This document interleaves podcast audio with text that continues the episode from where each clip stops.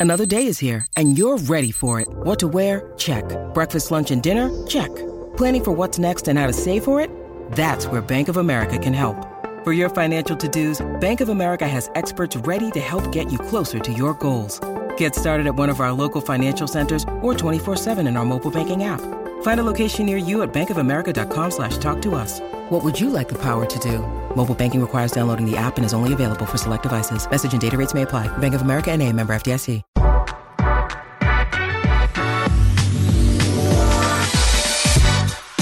Episode of the Nick Bahe Podcast is brought to you by Pella Windows and Doors. You know, a new door, a new set of windows can do a lot of things for you. It can change the feeling and the vibe and the look of your home. It can add value to your home, and it can make your home more energy efficient. With these rising temperatures, uh, energy efficiency extremely important, and your windows big part of that. Pella checks all those boxes and then some. Turn your window and door remodeling dreams into a reality with Pella. Give them a call, 402 493 1350, or check them out online at PellaOmaha.com. That's PellaOmaha.com. And the Nick Bahe podcast is brought to you by my good friends at Runza. I got three words for you French onion burger. Oh, yeah. French onion dip, grilled onions, Swiss cheese. Oh my goodness. You may be reading those ingredients and wondering how Swiss cheese snuck into a French burger. Well, that's because there's no such thing as French cheese. Don't worry though. The Swiss cheese is a perfect complement to the homemade French onion dip and grilled onions on this very worldly burger. Get to Runza today and try it. Runza makes it all better. All right, uh, welcome back to the Nick Bahe podcast. And uh, I, I got to be honest, this is one of my favorite pods I've ever recorded. This one right here the guest of the day, former Husker wide receiver Kenny Bell. Just an incredible conversation. A guy that I always admired as a player, and I, have always wanted to talk to him. You know, he's uh, he's a guy that played during a very a very very interesting time. Twenty, he arrived in 2010, graduated in 2014. L- tons of very interesting moments during that time. Um, he's one of the best wide receivers to ever play at Nebraska. His name is all over the record books. Most notably, he left Nebraska as uh, the all time leader in receptions and yards. He's now number two all time in receptions and yards, uh, been supplanted by Stanley Morgan. But man, still, big time player. And we touch on everything from his career the good, the highs, the lows, the drama, the Bo Pelini, the Bo Pelini audio tape, the 2012 Big Ten title game loss, Taylor Martinez, what he was like as a teammate. Literally, we hit on it all. This was just, this was so interesting. This was so insightful. This was so much fun.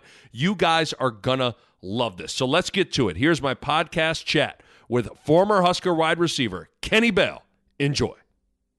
All right, on the line now, the Afro man himself, Kenny Bell, uh, joins us here on the Nick Bahe podcast. Uh, Kenny, this is crazy. I was a huge fan of you when you were at Nebraska, and we've actually never talked before. I just I sent you a DM on Twitter. Boom, here you are on the on the podcast. I appreciate you coming on. How you doing?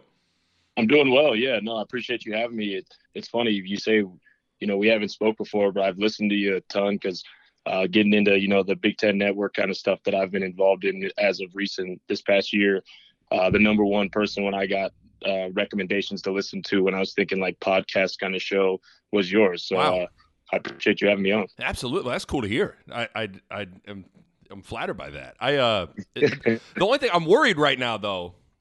I'm a little worried, Kenny, because so you're a Colorado native, and the Nuggets got swept last night.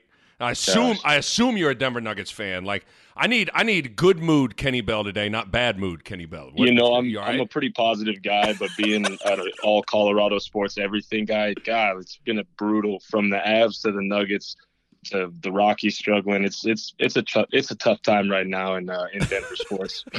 but but uh, as as tradition, we uh, we wear it and we uh we move forward. I guess it's about the struggle, man. I guess I don't know. I, yeah, I, I don't know what it is. I you know Side note, I saw you. Were you an all-state basketball player? Uh, I was not all state. I was the only year I played. We went to the state championship. Uh, the only year I played basketball in high school was my senior year, and it was really because back, you know, back then I didn't have like social media to like show off my workouts. You know, like these kids have today. I uh, I played I played basketball and I ran track to you know stay in shape for the upcoming football season. So yeah, I didn't. I, okay, because uh, well, that's crazy though. So you you you didn't play until you were a senior? Like that's kind of yeah, hard to I, do. so when I when I got to high school, I stopped playing other sports except for football after my freshman year because I just wanted to play football in college. And then once I got my offer from Nebraska and had committed, I played basketball and track to make sure I was staying in shape. Uh, right during during that off season. You know, I was uh, looking at it. So uh, when you so you come to Nebraska, you were there from 2010 to 2014. You redshirted in 2010, and I'm trying yep. to piece together the timeline of things. Nebraska changing conferences from the Big 12 to the Big 10 and you being from Colorado, was that were you bummed out by that? I was devastated. Yeah. Uh, like it, we so uh 2010 we played Colorado at home and 2011 was supposed to be, you know, that was going to be the first year I was going to be playing and we are right. going to play in Boulder and that was the year we got switched uh, to the Big Ten. So yeah, I was I was really disappointed. I was ah. looking forward to going back to Boulder and getting to play at Folsom with all those all ton of fan, family and friends was it hard for you to leave home because you know, I was uh, you know I'm from Lincoln. I was recruited yeah. a little bit by Nebraska to play basketball, recruited by Creighton, but I went to I left and went to Kansas for a few years and then transferred back to Creighton. Was right. that it was hard, man. Like you I tell people like man, it's not you sever certain relationships. People kind of never view you the same. Like was it right. hard to leave home? You know, it was really brutal, but Nick, I'm such a, a baby. I was back in Boulder all the time. You know, it, it was such a it was seven hour drive. That was back then. That was nothing. I made it all the time. Yeah. So it was brutal. Um, but honestly, I got I grew up around some incredible people that I'm thankful for that are still really good friends. So I had I had friends that were going to see you Boulder that would actually drive out to Lincoln to see me. Right, so right. on Saturday. So it, it it was tough. I got I got some some heckling for it for a little bit, but um, I think I think I'm, I'm in pretty good standing with my hometown. I'd like I'd like to think. I'd so. like to think so too. uh, can, when you were being recruited, though, like I was thinking about this, the 2009, and listen, like I, I love that team, that defense, one of the best defenses of all time, but like that that offense was not very good, Kenny. Like, right. what was it about being recruited in you know because Bo Pelini takes over. You know they're unbelievable on defense, but offense is a is a work in progress. Was it that? Maybe maybe I guess you viewed that as a positive. Like, man, I can come in and make an impact right away. No, you know what's you know what's funny. It was never. Uh, I guess maybe it was just a kid. I never really thought about my numbers or anything like going and having a huge career. That was never at like the top of my list. I wanted to go somewhere where I could get a great education.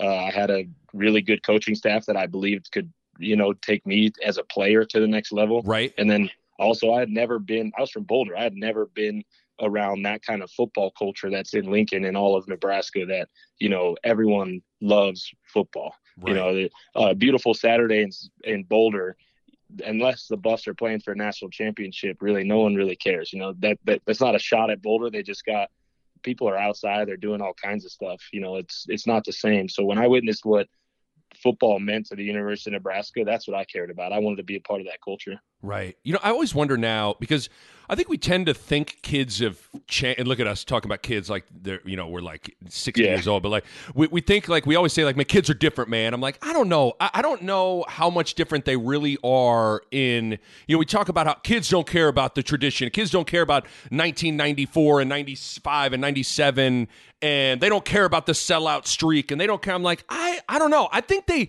I still think uh, maybe this is just what I, I'm wishful thinking I still think kids care about like care about that stuff. When you were being recruited and you saw the 94, 95, 97 banners and all that stuff, like did that stuff resonate with you?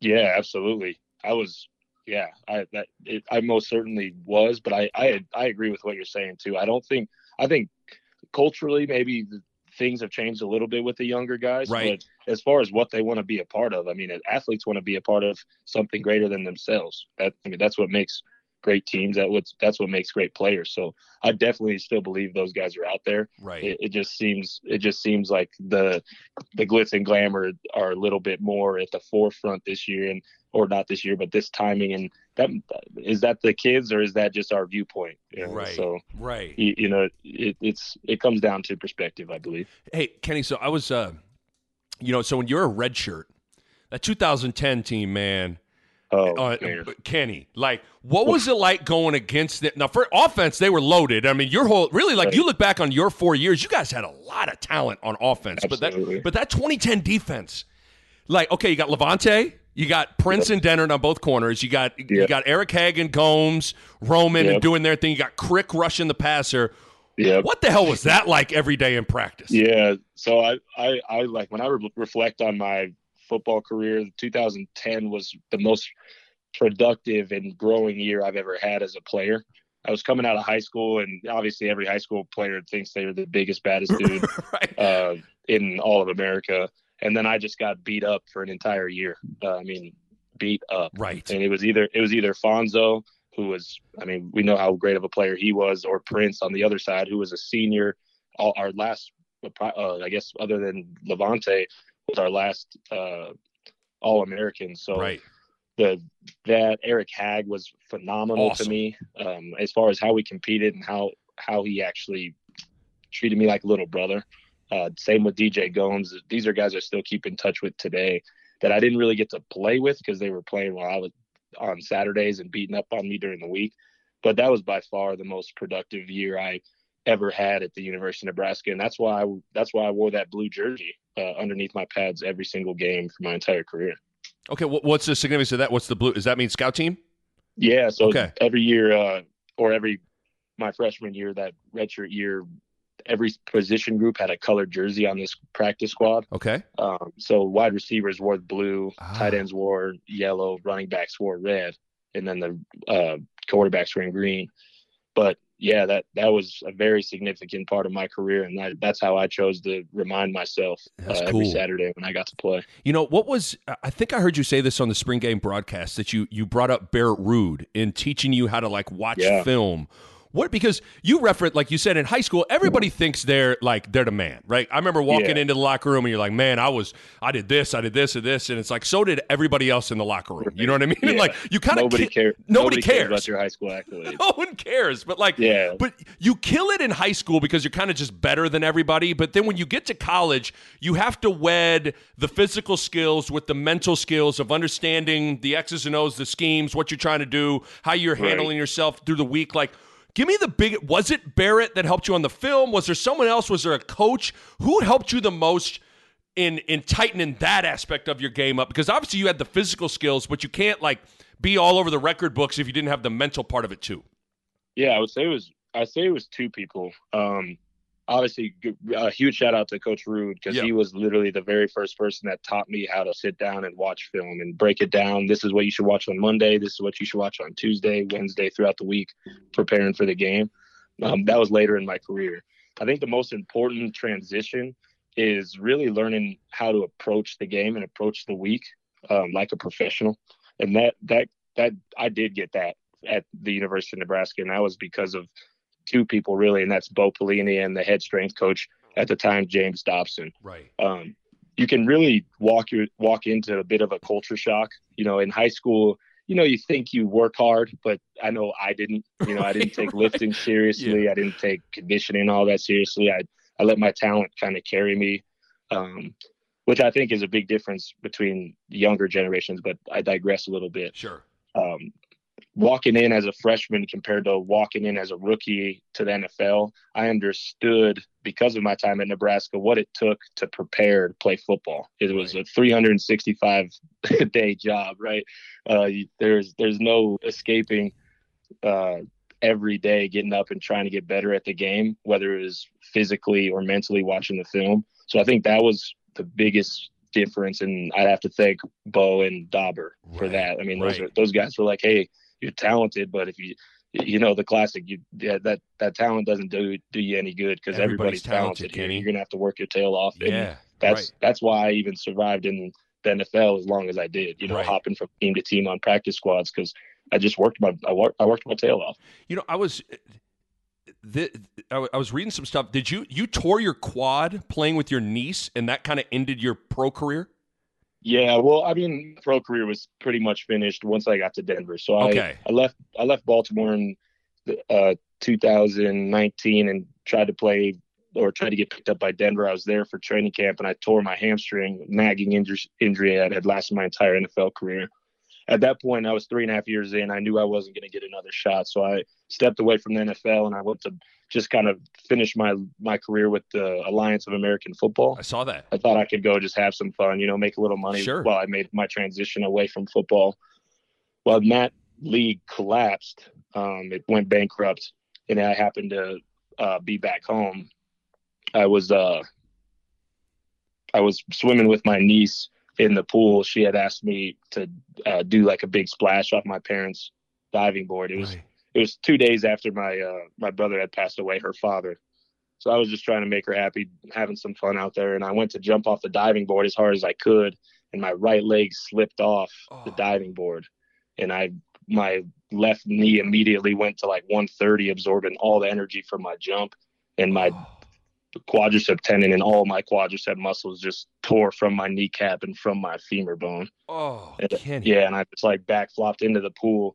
Luckily, my other brother was there because I like I was underwater because I couldn't swim, Right. so I like surfaced real quick, screaming, you know. Oh. And my brother, my brother dove in, pulled me out, and yeah, they pulled me like I couldn't get out of the pool, so they yanked me to the side, and oh yeah, you God. and you could see it. My Right. it literally you could just see from my kneecap all the way up to my like my upper groin was just my femur bone. There was no muscles. oh.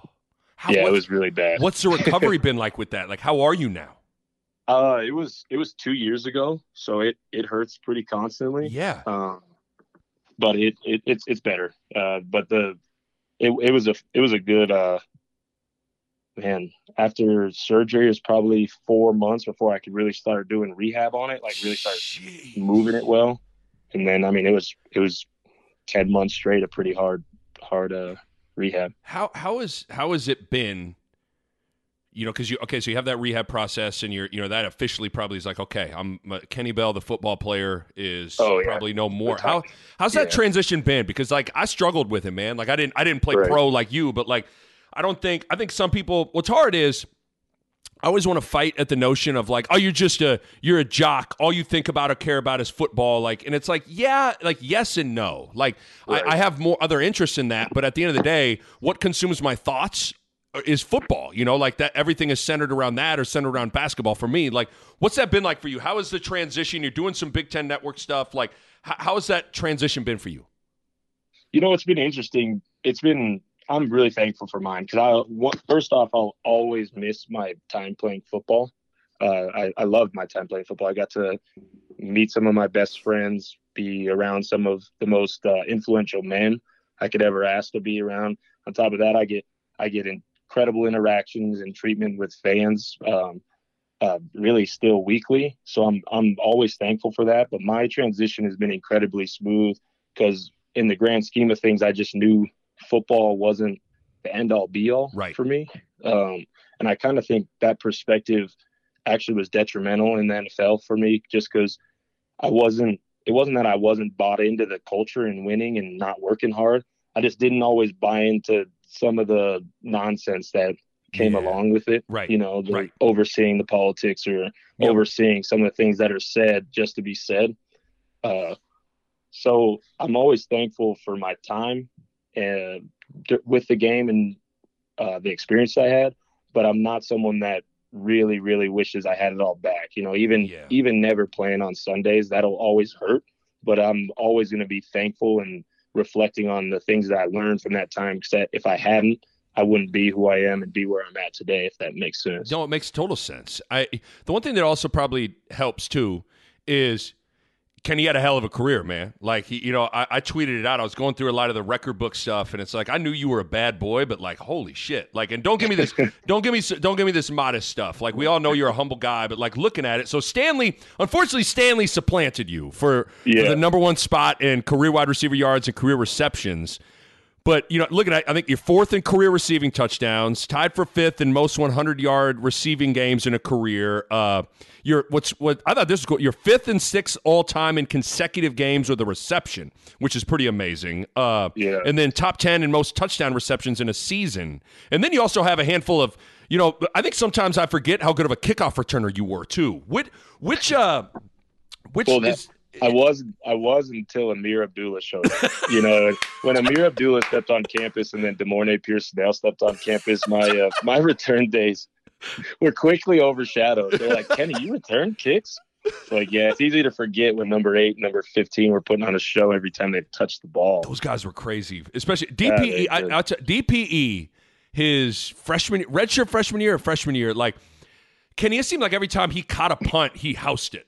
He did. That's like, exactly. That's, I don't understand why anybody kicked to him. Right. No, like, a perfect example. Of, uh, you look back at Iowa. The last time we beat Iowa. Yep. Goodness, yep. 2014. I know I had some. I had two big touchdowns in that game. Yep. Um, but man, DP had one kick. He had one punt return. They, they he returned like deep in their dang near red zone, and then Coach Ferentz kicked it to him again. Right. Like in the fourth quarter. the second they kicked it, I couldn't believe it. I was like, "Oh, this one's house." Dude is so. going. This is doing. I saw your you were on uh, BTN Classics. Your your uh, 99 yarder against Penn State with a nice little oh, yeah. hurdle. With a nice little hurdle at the end of it. I like that one. That was uh, that was good. But which when you look at all those records, is there one is there one that you're most proud of? Is there one that you like you that that is extra special to you? Yeah, I think the the one the one that I walked away from my senior year is that I the one that I was most proud of is that I played more minutes and more downs than any Husker in history. Wow. Um, yeah, right. So that that's, that's crazy. That I really, yeah. I I never, you know, I did get I got banged up a little bit during my career, but I didn't miss a start after the job was passed to me, which was in the third game of the season in 2011 against Washington. Right. Right. So I was banged up, and I think I think a lot of people don't realize how banged up people get uh, during that time right. when you're playing that much football that constantly at that level. Uh, so that's something I'm I'm really proud of is yeah. how much how much football I played for the University of Nebraska because I, I definitely left it out there. Yeah, dur- durability, especially you're not the big you know you're not the biggest dude in the world, but you were tough, you were durable, and then the thing that I was looking at. I think I think it's cool. So you're so right now you're I think you were number two in career receptions right now with 181. And yep. but I, I, if I'm not mistaken, I should have double checked. You're tenth, you're their tenth or eleventh in single season receptions. So that means like you were consistent. You didn't yeah. have like it wasn't like you racked up. Which listen, I mean, however you get the record books is whatever. But like it wasn't like you had one monster season, then a couple other small ones. Like when I think of you, you were you were you were really really good every year, and I, I like I thought that was something. I'm like, damn, that's a that's consistent right there yeah, it was something that I it was coaching in the atmosphere. I got I got the opportunity to show my skill set my that redshirt freshman year, and then they they knew that they could go to me, and we were never a we were never an offense that I was going to get you know 15 targets a game. You right. know, I I knew that was never going to be the case.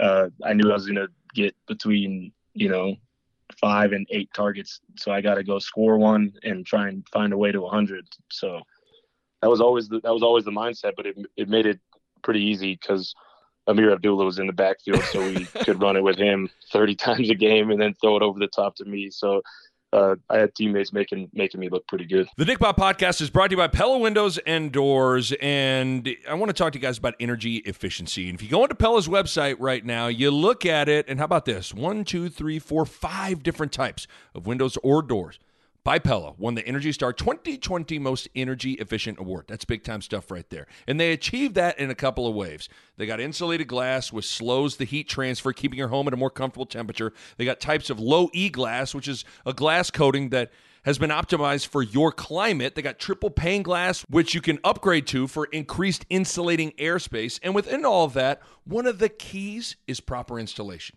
which is key for window and doors to perform at their best. And you know the Pella experts are excellent at that. Bottom line, energy efficiency matters in making your home more comfortable, and Pella windows and doors are at the top of the line when it comes to energy efficiency. Check them out online, PellaOmaha.com. That's PellaOmaha.com. You guys, like, it's crazy when, you know, you look back on it. it, it is, you know, Quincy, you, uh, you, you, you had in the backfield at one point. At one point, your backfield was ridiculous. It was like Rex Ameer, Braylon Heard, Aaron Green. Like it was, you guys were just loaded. At the tight end, I mean, what did you have? Kyler and did you have? Yeah, uh, Kyler Reed, Kyler Reed, Cotton. Ben. like you got it was. Yeah. Did you? Did you? I mean, you guys were loaded, man. Loaded. Yeah, we talk about we talk about that often. We had we had a very talented football team. It was it was a shame we couldn't put it together for a Big Ten championship. But I mean, man, did we have some talent that uh right. that was special to watch and be around.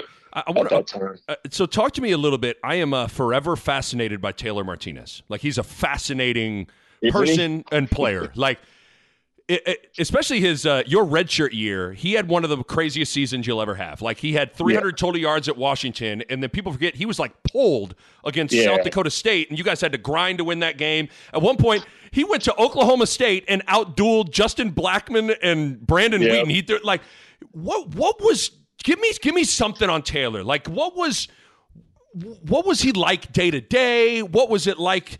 At, what was he like as a leader? Because he doesn't have that. Uh, you know, when you think of a of a quarter, I'm doing air quotes, a quarterback leader. He doesn't have right. like the type of personality you would think would fit that. But that's me only going off of what I see in the media and all that stuff. Give me some Taylor talk because this dude's fascinating to me.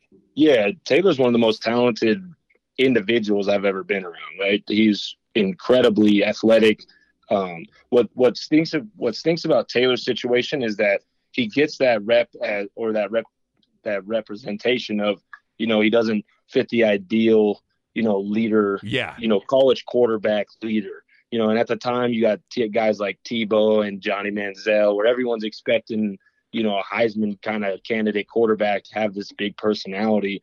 And you know, I in my experience, uh, the quarterback position isn't always like that. They're not those big, big energy kind of guys. Because I think of um, when I played with Jameis Winston compared to when I played with Joe Flacco. You know, right, very, right. very different demeanors, very, very different leadership styles, but I mean, still very much fantastic quarterbacks. So um, I think it was a little bit of the expectations of what Taylor should be and how he should act that was detriment to his representation Agreed. within, you know, the media or within what the University of Nebraska should be. Right. I think a perfect, a great example is Bo. Uh, mm-hmm. Bo Pelini is one heck of a football coach. He was he had us doing great things on the football field. He had us being great students. He had us being good men in the community. However, you know, the optics of things didn't fit, you know, what the University of Nebraska is, you know, mm-hmm. or wants to be. Right. So I think that's that those kind of things play a play a big uh big role in someone's mentality and someone's and how they want to interact, you know, with the community and with the media. So I think that's kind of where where Taylor found himself in a rock and a hard place, and that's where our head man found found himself. Right. In a, uh, you know. What, what was that? Because I wrote that down because you you brought up Bo. I wanted to pick your brain on Bo because yeah. How much could you guys, Kenny, feel the noise, feel the narratives, feel the heat surrounding Bo Pelini when you were playing? Because I, I mean, I feel like enough time has passed now. Like, I was told, I was told that some of the assistants told a handful of media members before the Iowa game in 2013. So this would have been your junior year. Like, basically, yeah. told them before the game, like, hey, it, like really appreciate all the coverage you guys have helped out with or whatever. Like they were saying their goodbye. Like they thought they were going to get fired, and then obviously yeah. Bo wasn't, and he was brought back for another year. But like I didn't when I played there wasn't, you know, there wasn't social media like this and there wasn't right. daily sports talk radio like this. Like how much did that stuff get to you guys in the locker room and can you could feel that? It wasn't so much like social media or anything like that. It was really once uh, To was was out and they brought in Eichorst. Okay, yeah. There was a there was a lot of things that changed culturally around um, the stadium that if unless you were there every single day, you wouldn't really see it. But when that move was happened, it wasn't just from the coaching staff. We felt it throughout the entire building. It immediately came became, you know, the administration wants things done a certain way or Bo's out. You know, and that that that kind of signal that Bo's time was coming was was not received well from the second floor and down to the first floor where our locker room was at. So um, we we had a, a pretty good idea what the administration was trying to get accomplished. So we yeah. didn't vibe well with them, and that's you know that end result was kind of uh, what happened. And now being I was a 17, 16, 17, 18 year old, or excuse me, I was 18, 19, 20, 21 years old. Right. Um, I was probably naive to. Well, I'm, I'm shamelessly, you know, admitting I was probably naive to some of the stuff that was going on. Sure. Um, all I knew was that I was severely dedicated to a man that had sacrificed a lot for me to try and make me a better man and had taught me a lot. So um, I knew where where I was residing. Well, I, I, think the one thing that I feel like I'm incredibly lucky with with with my career. So you know, I played for Bill Self at two year for two years at Kansas. He's still there. Okay. Like he's still the guy. Yeah. You know, he's still there. I, I, I played for Dana Altman at Creighton. You know, he leaves on good terms. He goes to Oregon. Yeah, he's doing his thing. I'm still cool with all the coaches at Creighton. Like, it's I, what is it like, Kenny? And it's it's better now because Frost is back and like it feels more like I don't know. It just feels better. Maybe the, uh, this is like a, not a former player saying this, but so I don't want to put yeah. words in your mouth. But like, it's got to be hard on one hand, Kenny, where it's like, okay, you love the University of Nebraska, you love Lincoln, Nebraska, you love Nebraska football, so you have your love for that. But then what you're talking about too is this love for a coach and a man and a coaching staff that gave you everything. Right. Those guys get get fired and and tossed to the side, and here comes in this new regime, like that's got to be hard internally where it's like, okay, I want to support the University of Nebraska because I love it, but I want to be loyal to to Bo. What was what was the first couple years of Riley like for you in observing that kind of battling those two things internally? Well, I think I think that was my first like rude rude awakening to what football really is and how it how it is treated in our culture, right? Like it's a, it is a business. Yep. There is no loyalty to one person. There's loyalty to the machine, right? There's mm-hmm. there's loyalty just to the organizations, which I've always been really conflicted with, whether it's whether it's a coach or a player. You know, um, people people being angry with a player or a coach for getting in a better situation or being fired. You know, right. like that. Right. Those things happen in this business. Um, the severe loyalty to the brand and to the organization is what's um, kind of confusing. But I also, at the, at the same time, I understand it because the University of Nebraska has always been fantastic to me. You know, whether it's the fan bases or the new coaches. Coach Riley was great to me. Right. Every time I came back, it felt like home. And I actually played against him in San Antonio when he was coaching for the AAF in San Antonio. Um, so I've always enjoyed my interactions with Coach Riley and Coach Ross. I mean, now it feels like it's right back at home with I mean, uh, Bill Moos is fantastic to me, and Coach Frost actually recruited me to Oregon out um, out of high school. So uh, we have a relationship going back to then. So uh, it it has it has been a struggle at times, just because I want to see us do well. Sure. But I'm also not going to be someone that just stands outside and throws rocks from a glass house. You know. I've, yeah.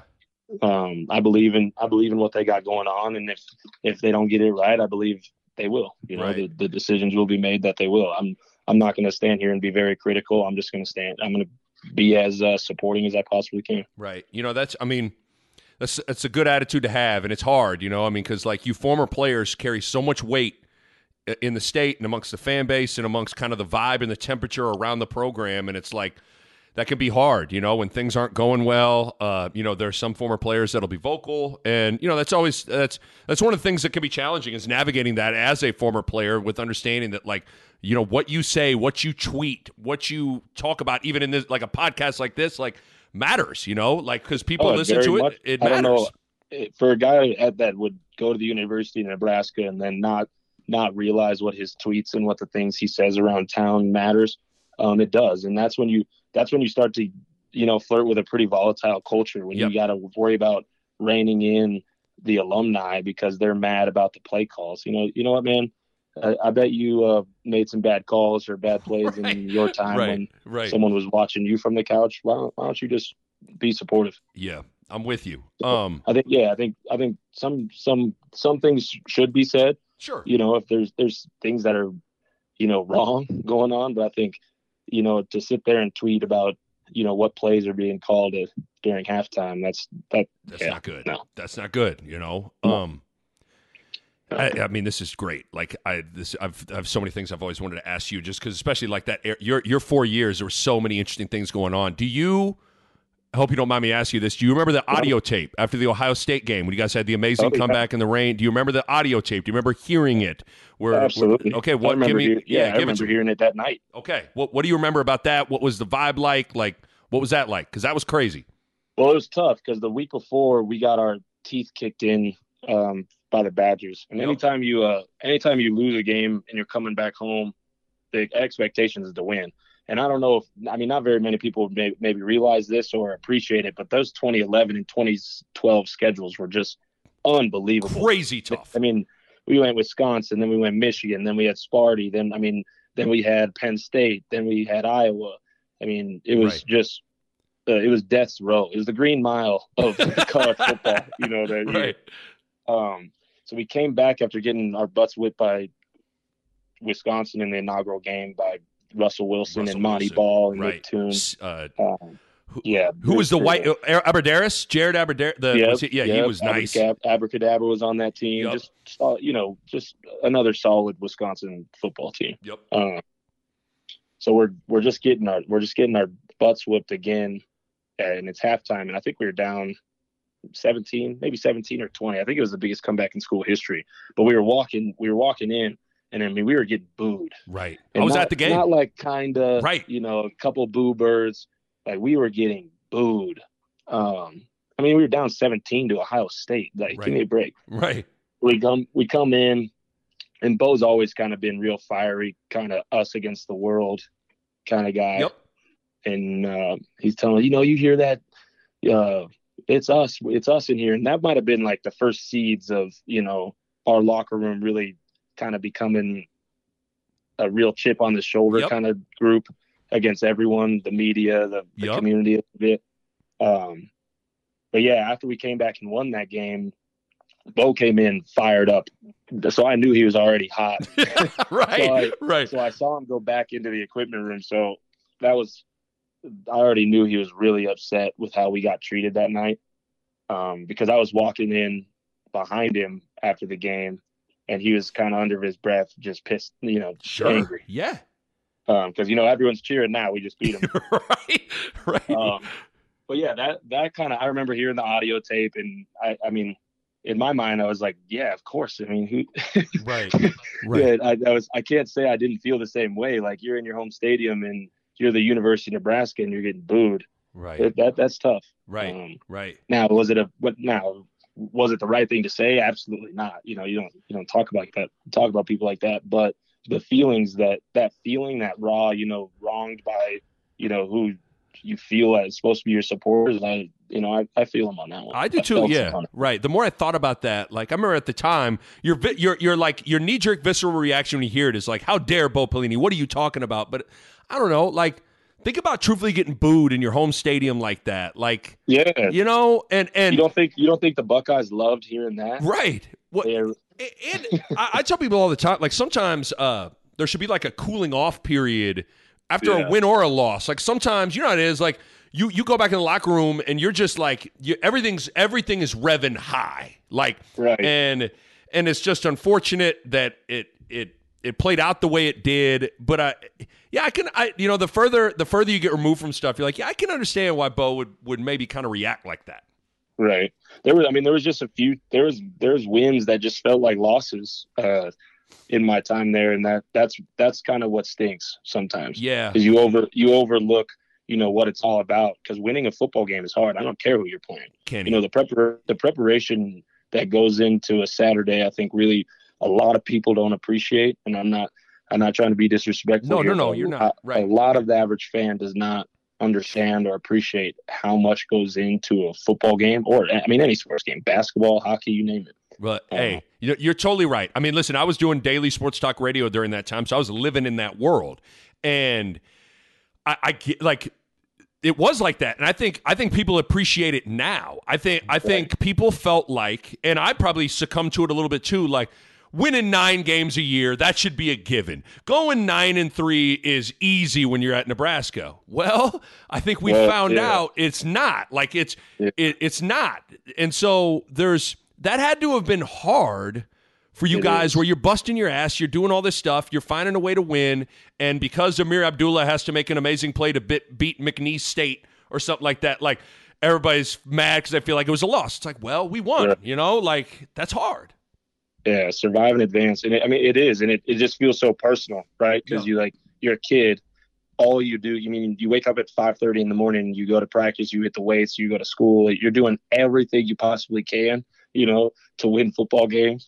Uh, it just it feels so personal, and you know it's not supposed to be, um, but it, I mean it is. It, it 100% is. You're you're dedicating, you know, your life to something.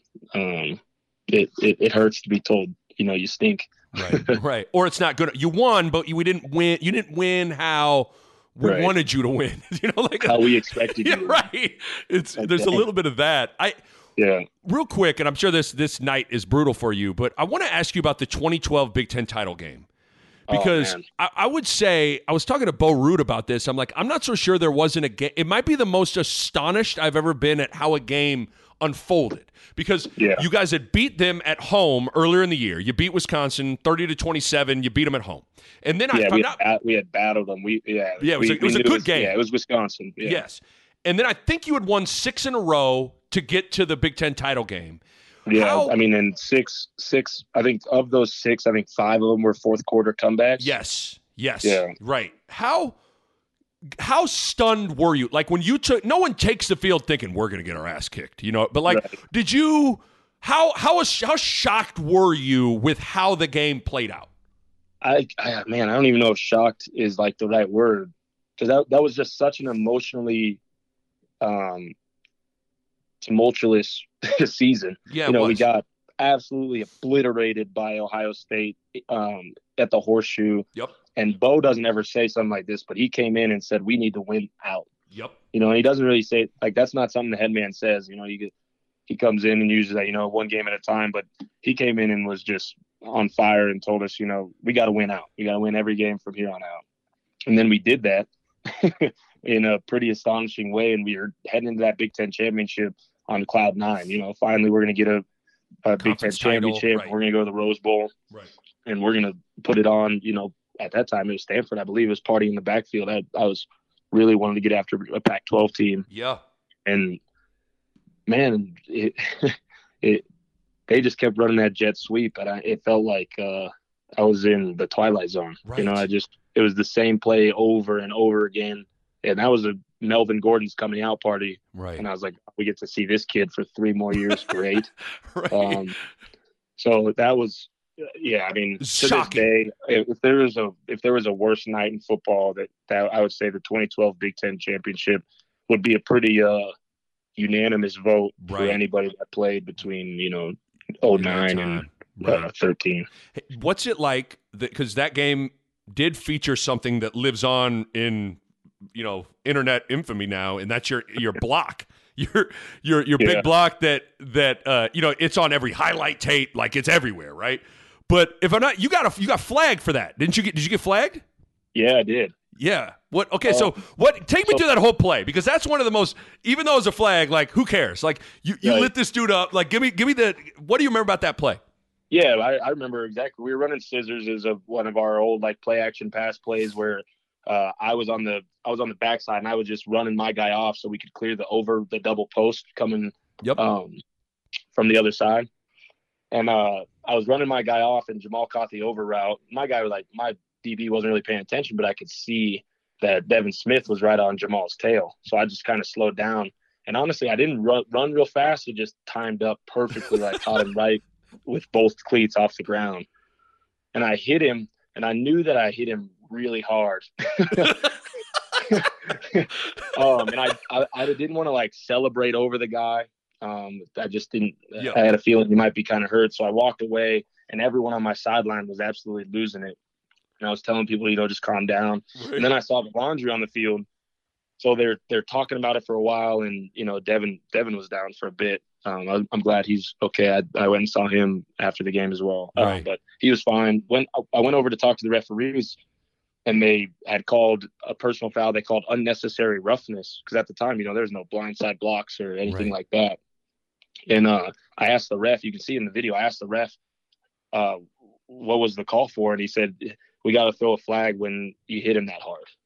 And I, that's when I threw my hands up, and I was like, "We're playing football, you know. I'm not, uh, you know, I'm not one to really argue with the ref, but at that time there was no crackback or a illegal blindside block or anything like that. So I thought I just saw a defender about to tackle my my Your my teammate. teammate, and I just hit him. You know, Yeah, That- The Nick Bahe podcast is brought to you by my good friends at Runza. Everybody that knows my athletic background, you know, I was a quarterback in high school. But you know, I believe in establishing the run game. And even more than that, I believe in establishing the Runza game. That's an original Runza cheeseburger, some onion rings double dipped in a homemade batter, little bit of a pop to top it off. You know, in football, you establish a run. But at lunch, you establish the runza. It's just that simple. So get out to Runza today and establish the runza game or check out the delicious salads. You got the chicken bacon ranch salad, sweet berry chicken salad, and my personal favorite, the Southwest chicken salad. You got to get out to Runza, establish a Runza game, or get a salad. Either way, you are going to leave satisfied.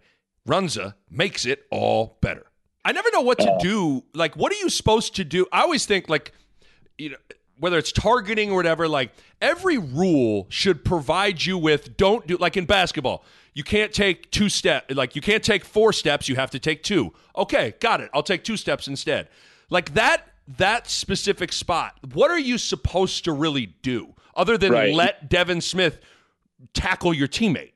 Right. I mean, it's a like it's not a play that's seldomly seen in football. You know, with the defender chasing a uh, the player with the ball, and you know, guys get hurt getting tackled from behind all the time. Right. So yeah, I mean, uh, is it a is it a terrible rule? No, I wouldn't say it's a terrible rule because I don't think the game should be about how hard you can hit other people. Right. You know, it's definitely a, it's definitely a game of physicality and dominating and you know asserting your will. But I don't think it should ever be about you know trying to snap someone's helmet back to Yeah, to right, their right. numbers. Right. So, But it sounds like um, you weren't necessarily trying to do that. Like you just No, like I it, really wasn't. like it just aligned like that. You had to Perfect. get him off Jamal, and it just If happened. you watch if you watch the film, it's not like I sprint dead as fast as I can and put my hel- like my Right. shoulder and helmet in the kid's chest. Um, I was really just timing it up. You don't have to hit people that hard. As you can when see, they don't see you coming, you know. I, knew, I knew that there was plenty of force. Um, but yeah, I, I'm not going to be too critical of the rule because Right. I, I want to keep guys safe. I don't, you know, I don't. No, I know what you're saying. Want to see on the field is Right. a medical team out there, you know, you know, carting guys off. So, um, but it is. It's hard to define what a player should do, and also we play football. You know, at the end of the day, it It's is dangerous, It is man. a very physical, and I mean, at the end of the day, pretty dangerous game. So. uh, one last thing, because Taylor had an amazing touchdown run early in that game. One of the most amazing scrambles, Yeah. like eighty, is nuts. Yeah, it was incredible. If if you two if you two line up on the goal line and sprint hundred yards, is he faster than you? Yeah, Taylor. Uh, Okay. If you give me a hundred, I'd probably get Taylor because my my stride. Yep.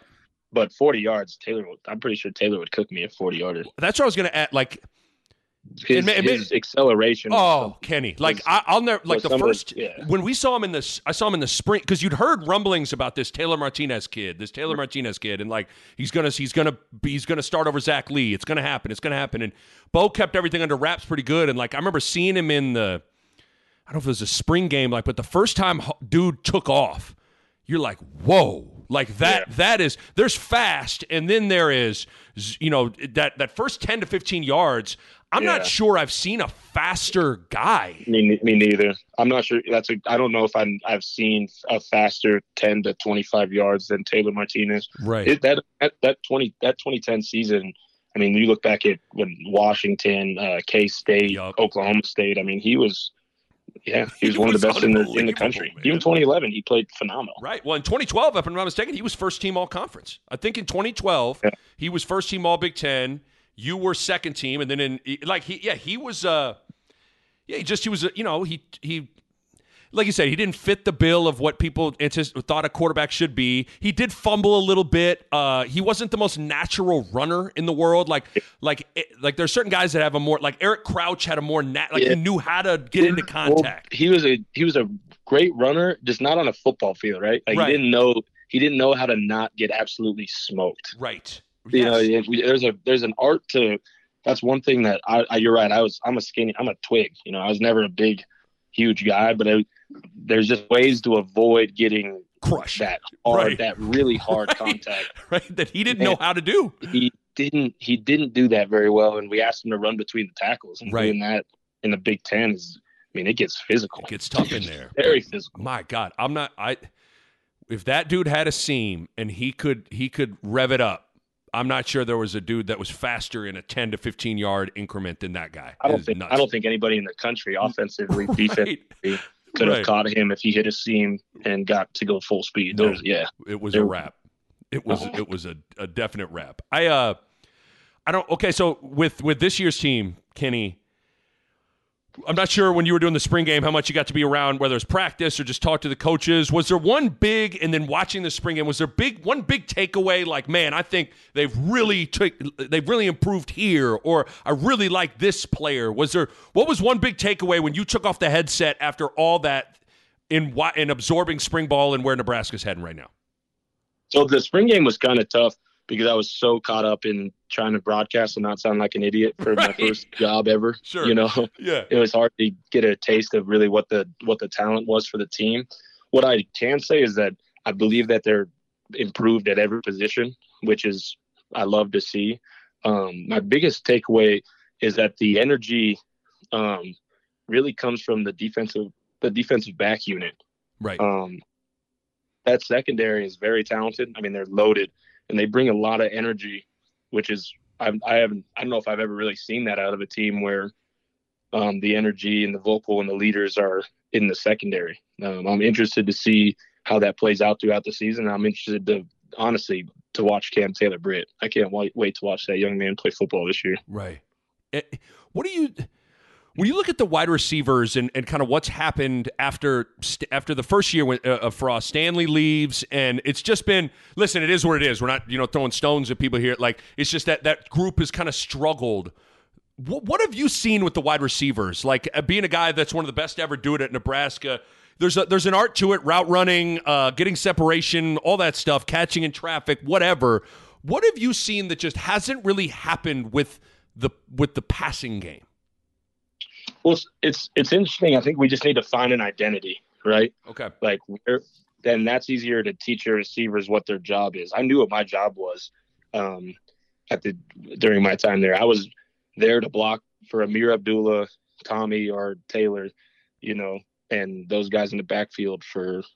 Uh, if we had 70 plays, that's what I was doing for 60 of them, or 55 of them.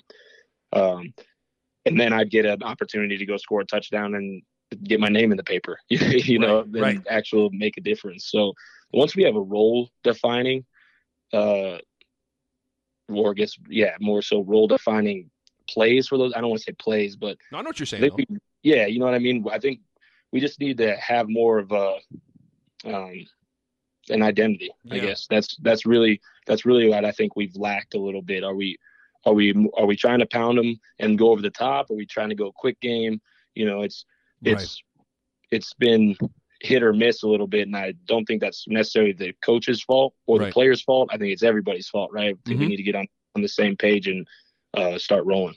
What do you see when you look at Adrian Martinez? Because you know he's, uh, you know, we all know about his career has been very interesting. He was a Heisman candidate after his freshman year. Then, you know, he's been a little banged up at times. Uh, I think what we're talking about, I think some some different things around him have kind of like made it his job harder. That's the beauty of football. Is like you know everything's so intertwined like the the O line affects the receivers and all that stuff. What have you what do you see when you look at Adrian Martinez and what kind of a year do you think he's going to have? Right. Um, well, when I think of football, all I can think about is team. Right. Mm-hmm. I think I believe it's the greatest team game in the world. You can't, you literally cannot do it without all 11 guys firing and doing their job correctly. Uh, so when I look at Taylor, I see one of the best teammates I've ever seen in a college football player. The his resiliency, uh, the things that have transpired over his career, and how he has reacted to them, uh, lets me know what type of young man he is. Lets me know what type of leader he is. So I already know he's a very talented individual, but all those things compiled together let me know that he's built for success. So right. given the correct opportunity, uh, he he's going to be successful. Um, what do you? I mean, you were a guy, and I, I know you've probably been asked about this before, but you know the name, image, likeness stuff is going to pass here. You were a guy that I think would have. You had you, you were very popular um, when you were playing at Nebraska. You were a guy that probably would have made some money off of yourself. I I don't know what you. I think there's a.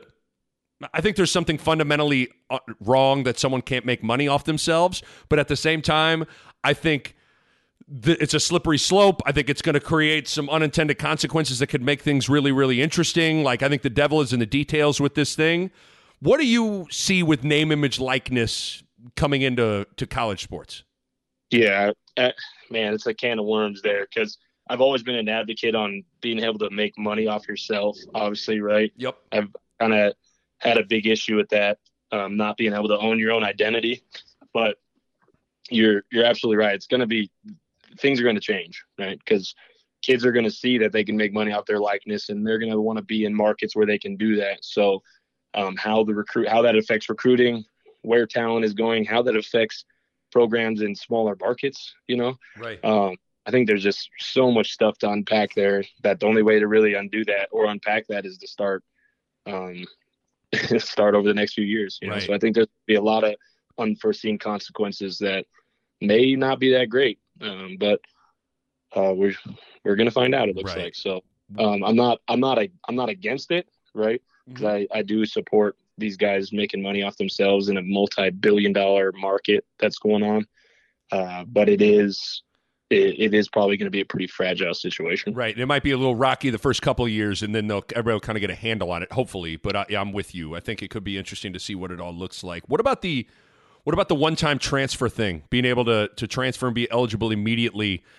I think like football, there's a non-negotiable level of patience that comes with being a football player that you know you just got to get to where you're like you got to get right physically you got to get right like and those things take time that i wonder what that'll look like for football what do you think of the one-time transfer rule Like, Like again, it's so it's so tough because in a perfect world, right, there shouldn't be a one-time transfer world or one-time transfer kind of rule like that that enables guys to transfer because the university and the coaches should be having the um, the best of opportunity and have the best things in mind for every single player. right But you know, um, that's just not how things always operate, right? right So now our kids, our kids just running from, um, you know, some accountability and having to work hard and earn a spot, or they just have looking for the easiest way out, or you know, are some of these coaches and some of these programs not doing the things that they should be doing the right way or by the right way for the kids? That's making these that's making these kids feel neglected and that they need to go to a different school. I think it's a mixture of both. I don't think it's I don't think one party owns more responsibility than either. Um, but again, it's going to be one of those things that's it's definitely going to affect the landscape of college football. Right. Um, so I'm interested to see um, how that goes and how that affects the culture of football in general. You know, Right. football has generally been a uh, you got to pay your dues to that's what i'm saying yeah. Um, that that it's looking like it's starting to turn more towards of a business mentality like the NFL is wh- what's the best opportunity and where can I um, can I land? Right. I just, it'd be interesting. I mean, again, I- I still think like it's weird. I think we're in lockstep. Like I'm, I'm, I'm, I'm for people being able to make money off their their name, image, and likeness. I think they're, I think it's a slippery slope or a can of worms, as you put it. I, I think there's something like if if a coach can go to what he deems can he leave he leaves and he can go to a place where he deems is the best situation for himself that same opportunity should be afforded for a player but like you know how all that stuff gets executed in in college sports like i do get i do wonder if like i'm are we succumbing to like the doomsday scenarios to be like college football is going to be ruined and it's not going to be unrecognizable like i don't know i don't i, I think that's Uh, probably too much Yeah, I don't I don't agree with that. Like Yeah. I don't think it's just gonna like gonna ruin the game or anything like that. But I as a I I- I'll put it this way, I wouldn't want to be a coach. right? man brutal because now now not only do you got to deal with winning games, but now you got to deal with the the critics telling you that you're not running a good enough program because some kids aren't perfectly happy with the way you treat them. You know, because right man, if I I wouldn't have just transferred, but I mean, some coaching's tough. You know, Very you tough. you Get on guys. Some of these some of these kids aren't from an environment that they've been really yelled at before, and Right. now they want to leave your school and the ramifications are that. I mean, right it's bad bad time to be a college football coach. Yeah, really, really tough. By the way, what was what when you, when Scott Frost recruited you? What he, was he? Did you like him? Like when back in the day? Oh, I- Did- yeah. Yeah, I loved him. Yeah, I just there was no way I was going to Oregon. It was too far. Like I said, I'm a baby. It was too far from home. Well, listen, you, okay, so you said it's seven seven hour drive for you. It was three hours and fifteen minutes from Lawrence, Kansas to Lincoln, Nebraska. So I feel you, man. I came home all the time. I, I that's how that's how uh, that's how I used to do it. Kenny Bell. What But- you, yeah, what are you doing this weekend? Going home. Going home. Just last weekend. Yeah. That's how it is. Uh, real quick, I want a little rapid fire to wrap this thing up. Um, most talented player you played with at Nebraska was who? Oh man, most talented. Yep. Randy Gregory. Ooh, I forgot about RG44. Man, Un- unbelievable. he was a beast. I mean, it was He- incredible, man. Yeah, he is just. Oh my, god. yeah. Not much more to say about that. They just, yeah, by Yeah. far the most talented, probably most talented, and most freak athletic individual I've ever witnessed in my life. You know, this team, this Nebraska team could use a Randy Gregory. Every team could use a Randy Gregory, but they need Yeah. someone that could get Hey, after. my goodness. The, I think the Dallas Cowboys right now. yeah, not just Nebraska. Dallas needs them, you know? Uh, you played a lot of crazy games in your time in Nebraska. What was the craziest? The cra- like when you think of like, man, this game was you could when you got back to the locker room, you could just hardly believe it. the by far the craziest game I ever played was that home game my senior year when we played Miami. Oh yeah, right. Yeah, the Yeah. 41-31, Ameer went nuts. Randy Randy Gregory played really good in that game. Atmosphere was it was a night game. Josh- it was rocking. Josh Mitchell got in a fight with their starting left tackle.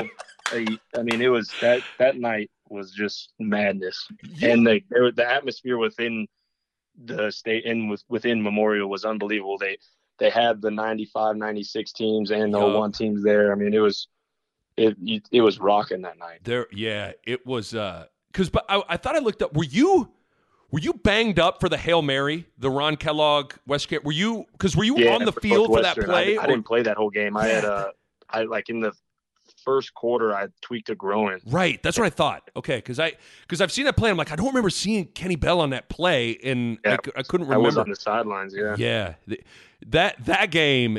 You know what the most incredible play of that game was? I don't know if you remember. Ameer Ar- Mears fourth down conversion. unbelievable. It's one of the it's one of the best individual efforts. Maybe even eh, now this might be like the McNeese State touchdown to win the game was nuts. He broke 56 tackles on that play, but like Yeah. that play, that fourth down conversion was one of the most incredible individual plays I've seen in like 20 years. Yeah, I can't tell you like the, we would have lost to McNeese State, you know. So Yeah. I can't say that the fourth down conversion was bigger like that. I mean, but as, as far as the biggest play of that game, it wasn't the hail mary. I I, I do believe that Yeah, it was right. it was Ameer's fourth down conversion. That's- that's he it in the exactly right. backfield and teleported 12 yards for a first down. By the way, how quickly did you like first practice? Did y'all look at each other and go like when Ameer toted the rock? Were you guys like, "Whoa, is this guy like?" What did you did you see it right away? Like what? Well- how, what Well, was that like? Then, back then, Ameer came in as like the, the unknown back. Right. Back then, came in with Aaron Green and Braylon Heard, Right. and everybody was talking about Braylon and Aaron, uh, and Ameer just consistently performed throughout the entire camp. Right. Um, so I was I wouldn't say it was the very first run. It was just throughout the whole camp. It was like, who's this dude from Alabama with dreads? So, you know, people forget he had, people Yeah, forget that Ameer had dreads when he first got to Nebraska. So, right. Um, to see to see his transformation, especially after playing with Rex Burkhead, who is man one of my favorite teammates of all time. Um, to have gotten to share my senior year with Ameer and captainship with him, and to this day we talk almost daily. Right. Um, that's a that's a dude that I admire. That um, not only time because of his time as a teammate and as a football player, but just as a man and who he is. Man, that guy was incredible to watch. What outside of the 2012 Big Ten title game? We're taking that out. Which loss hurt the most? What was the one that just stung? Still bothers you? Man, honestly, the one that's it was a win, and it was when we beat Iowa. Um, Okay. when we, we you talking about in really 2014? we really thought by beating Iowa we had saved uh, Bo. Ben's job. Yeah. Up to wake up the next morning at like to an email at six thirty. Damn. They fired Bo. Man, that was that was brutal. That was that was probably like the most heart wrenching time at Nebraska. Right. So that, that yeah, because that was not only did you beat Iowa, but you guys truly felt like, man, we might have saved this dude. Yeah. Right. So really, we I, I you know I had gotten knocked I had I had gotten knocked out of the game before. Like I don't even remember playing Minnesota that senior that senior Yeah, game. I okay. had forgot that we lost to Minnesota. Oh man. Um, so yeah, that that wasn't good. right. Uh, what's your uh, greatest wide receiver of all time? Who is it? Greatest wide receiver of all time. Ooh. Man, that's tough. Because there's so many ways to dissect that. Yeah, there's a lot of different ways, but you you can take it how you want to take it. You can take it where you want to take it. yeah, I was gonna say like the most talented Um, and if I was like, if I had that level of talent, man, would I be? I would say Terrell Owens, Okay. Tito. Um, but my favorite, my favorite receiver of all time that I, that like made me want to play football was Tim Brown. Tim Brown. I love it. Yeah. I did not expect the Uh, Tim Brown drop. Yeah. I, in high school, I used to tape my fingers and everything. I loved Right. Tim Brown growing up. So That's a good one. What about okay? Without naming yourself, and you wouldn't because you're you're a humble dude. Greatest wide receiver of all, who who's who's your no? I won't say greatest because you might piss off some other your fellow wide receivers at Nebraska. Who's your which wide receiver in Nebraska football history did you just like? Man, I love this guy. I love watching that guy play. man, um, God, that's tough. There's a lot. There's a bunch of them, man. I Yeah. I love Nate Swift. I love Todd Peterson. like- I love Stanley. Stanley was a great player.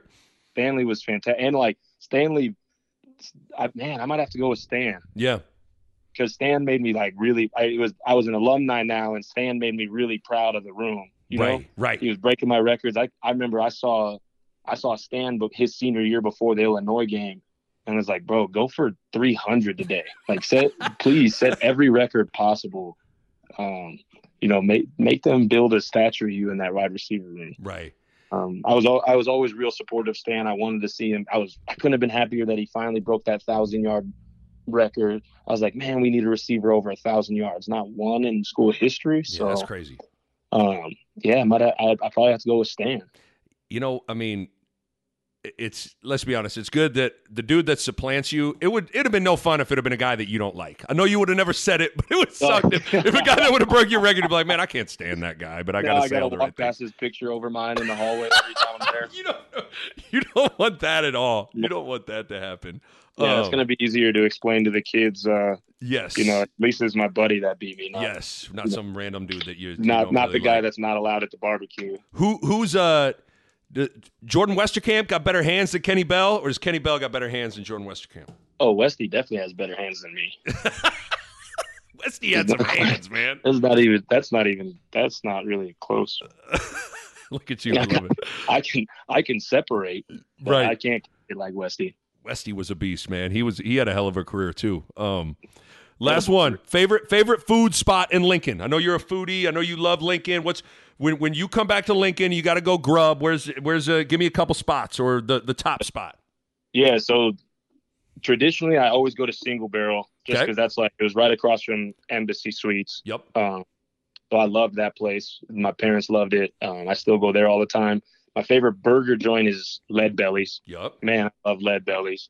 And then the new spot uh, used to be a food truck, but now it's now they, he uh, his name's Nick Maestris, I think his last name is. He right. opened a spot called Los Muchachos, Mhm. and this place, oh man, some of the not only some of the best barbecue, but just the vibe and the people. I mean, it's a great spot right in Lincoln. So I love it. those are those are those are the three I'm definitely going to anytime I'm in Lincoln. I love it. I absolutely love it. Kenny Bell. Uh, hey, Kenny, this was great, man. I've always thought the Oh, world of pleasure. you. Let's let's make this not the the one and only time you come on the podcast. We'll catch up maybe when the when the season gets rolling. But seriously, brother, thank you so much. Uh, you had a great career. This was an unbelievable conversation. Thank you, man. Hey, appreciate you having me on, and yeah, it was great catching up. And yeah, we'll we'll link up when it when the season starts rolling. Love it. Thank you, Kenny. a Hurrdat Media Production.